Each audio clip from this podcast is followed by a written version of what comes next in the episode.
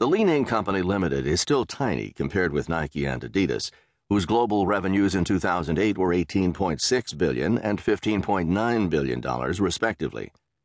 But Li Ning's growth is faster.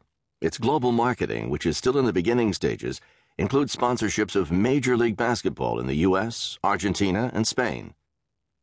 Then the 2008 Olympics came to Beijing. Li Ning was chosen to light the torch in Beijing's Bird Nest Stadium at the opening ceremonies before a television audience of more than a billion viewers. The moment must have been particularly difficult for Adidas, which had already spent a quarter of a billion dollars on Olympic sponsorships and marketing during the run up to the Games.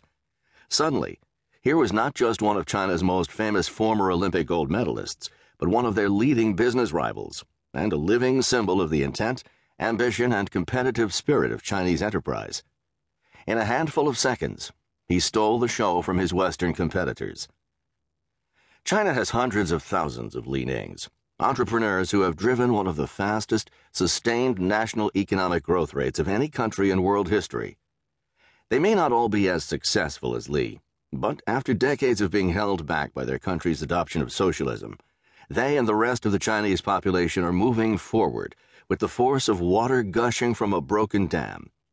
The intensity of their aspirations, joined with the plans of the government and the presence of the country's hundreds of millions of ordinary people, suggests that future developments in China will overshadow even the changes of the recent past, and in a way that affects the strategy and even the identity of companies around the world.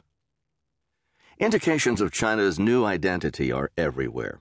They were evident in the enormous haul of gold medals that Chinese athletes won at the 2008 Olympics, not because China was the host of its investment in its own people they are also evident in China's comparatively rapid recovery from the financial crisis that began just after the Olympics. There is the stunning modern architecture of Beijing, Shanghai, and other cities, the cornucopia of products that fills the shops and stores of China's cities.